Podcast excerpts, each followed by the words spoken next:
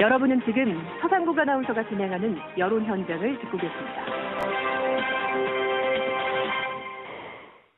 네, 지난 8일에 영국에서 조기 총선이 치러졌습니다. 집권 보수당의 테레사 메이 총리가 승부수를 던졌는데 결과가 집권당에게 크게 불리하게 나왔습니다.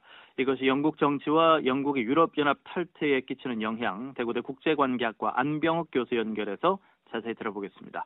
교수님 안녕하십니까? 예, 안녕하세요. 예, 반갑습니다. 자, 일단 지난 8일에 치러진 영국 조기 총선 결과 간단하게 좀 정리를 해 주시죠. 예, 집권 보수당이 제1당이 되었지만 사실상 패배했다고 보고요. 반대로 예. 제1야당인 노동당이 약진을 했습니다. 예. 그래서 집권 보수당이 선거 전에 과반보다 4석이 많았습니다. 그런데 총, 조기 총선이 끝난 후 과반보다 8석이 부족했습니다. 예. 제1당이 되었지만 과반을 확보하지 못해 상당히 어렵다. 그렇게 보면 선거 전보다 12석을 잃은 셈이고요. 예. 어, 조기 총선을 소집한 이유가 더 많은 과반을 확보하기 위해서거든요. 그렇죠. 그러니까 정반대로 결과가 나왔다는 거고요. 영국은 소선구제이기 이기 때문에 2차 대전으로 지금까지 총선에서 이렇게 어, 집권 제1당이 과반을 확보하지 못한 예가 세 번밖에 없었습니다. 어. 예, 반대로 보수당은 어, 한 35석 정도가 늘 30, 30석 정도가 늘어나서 어, 보수당이 상당히 약진했다 이렇게 볼 수 있습니다. 네. 어, 이번 총선 결과가 중요한 이유가 있지 않겠습니까? 예, 그렇습니다.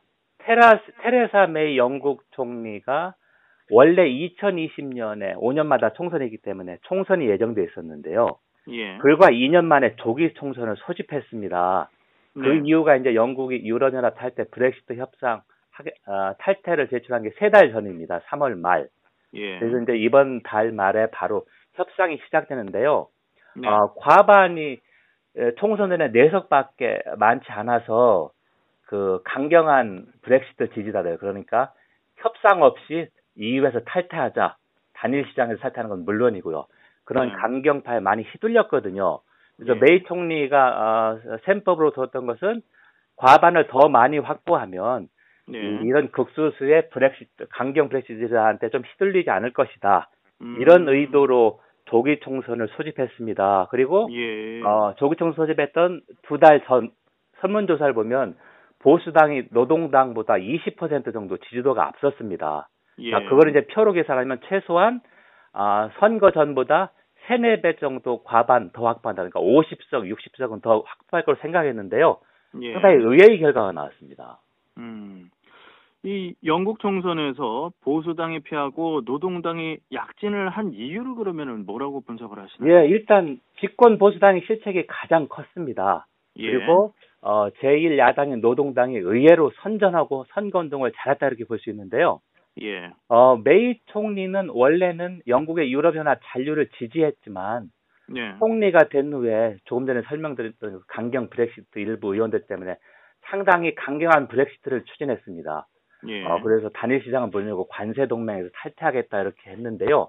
반면에 국민들은 3.8% 아주 근소한 차이로만 유로연합 탈퇴를 어, 원했고 또 설문조사를 보면 국민들은 유럽연합이 어, 이, 이 영국의 다- 가장 큰 시장이니까 단일 네. 시장 접근을 원한다고 나왔는데요. 네. 메이 총리가 여론과는 정반대로 너무 강경하게 그 강경 브렉시트, 하드 브렉시트를 밀어붙였습니다. 예. 자, 그런 게 있고 또 하나는 실책이 침해세가 있는데요.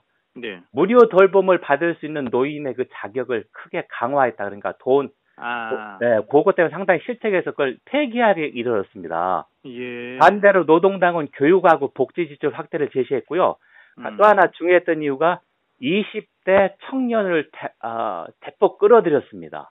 아, 그래서 노동당이요? 20, 예, 20대 청년의 투표율이 1년 전에 국민투표, 영국의 EU 잔류 탈퇴에서는 50%도 안 됐는데요. 예. 이번엔 70%가 넘었습니다. 아. 그리고 상당수 이사 어, 이런 청년들이 노동당을 지지했습니다. 음. 자 그렇기 때문에 노동당이 약진할 수 있었습니다. 예. 뭐 결국은 이제 조기 총선을 제안을 했던 테레사 메이 총리 정치적인 책임에서 자유로울 수 없을 것 같은데 영국 정치에서 불안이 지속될 우려 어떻게 보시는지요? 예, 제가 서상국 아나운서가 몇번 이야기했는데 영국이 재미없는 나라였는데 점점 드라마가 지금 진행되고 있습니다. 예. 지난번에 브렉시트도 그렇고요. 예. 그 한 두 달 전까만 해도 어 마- 마가렛 대처처럼 철의 총리가 될 것이다. 여, 여성 총리가 될 것이다. 메이가 지금 거의 정치 생명이 다한 것 같다. 이런 생각이 듭니다. 그래서 그렇네요. 어제 오후에 메이 총리가 보수당 의원 앞에서 어, 조기 총선 소집한 거하고 선거운동 잘못한 걸 깊게 사과했습니다. 크게. 예. 그리고 앞으로 좀 자유선거 밀어달라고 이렇게 얘기했는데요. 네. 당분간은 어, 총리가 물러나지 않겠지만 과연 얼마나 버틸 수 있을까 이게 최대 관심사고요. 예. 어, 보수파의 대표적인 신문인 데일리 메일 같은 신문은 어제 일면에서 메이 총리가 책임지고 당연히 물러나야 된다 이렇게 요구를 했고요. 아. 일부 보수당 원로들도 메이가 책임지는 게 당연하다. 왜냐면은 어, 선거를 하지 않는 게 훨씬 나았을 텐데 이렇게 예. 사단을 이뤄놓은 거 아닙니까? 자 그렇게 됐고요. 그래서 이제 관건이 보수당이 과반을 확보하지 못하기 때문에 과반을 어, 만들기 위해서 북아일랜드의 아, 민주연합당이라고 하는 영국과의 연합을 어, 주장하는 당과 이제 여- 연립 정부를 구성하는 지금 현재 어, 협상을 진행 중입니다. 예. 그런데 원래 이 어, 민주연합당이라는 정당이 상당히 좀 어, 뭐라고 할까 어, 그렇게 평판이 좋지 않은 정당이고요. 음, 예. 그렇기 때문에 10월 달에 보수당 전당대회가 있는데 이 안에 메이 총리가 아무래도 어, 물러날 게 유력하다 이렇게 보는 시각이 좀 우세합니다. 예. 자, 이렇게 되면은 문제는 유럽연합과의 브렉시트 협상인데 이렇게 되면은 브렉시트 협상에도 차질이 뭐 불가피할 것 같고요. 어떻게 보시나요? 유럽연합에 미치는 영향 예, 어떻게 보십니까? 유럽연합 행정부기구인 그 집행위원회에 어, 브렉시트 협상 대표가 있습니다. 미셸 바르니에나는 전 프랑스 외무장관인데요. 예. 어제 영구하게 빨리 협상을 시작하자고 촉구를 했습니다. 아, 또 원래는 다음 주 월요일 6월 19일부터 브렉시트 협상을 시작하기로 했는데요. 예. 어, 이번 총선 결과 때문에 영국 의회 개원이 늦춰집니다. 예. 아, 그렇기 때문에 브렉시트 협상도 조금 연기될 수밖에 없다. 그리고 메이 총리가 힘을 잃었기 때문에 과연 네. 브렉시트 협상에 힘을 받고 제대로 나갈 수 있을까? 네. 이것도 참 큰 의문입니다.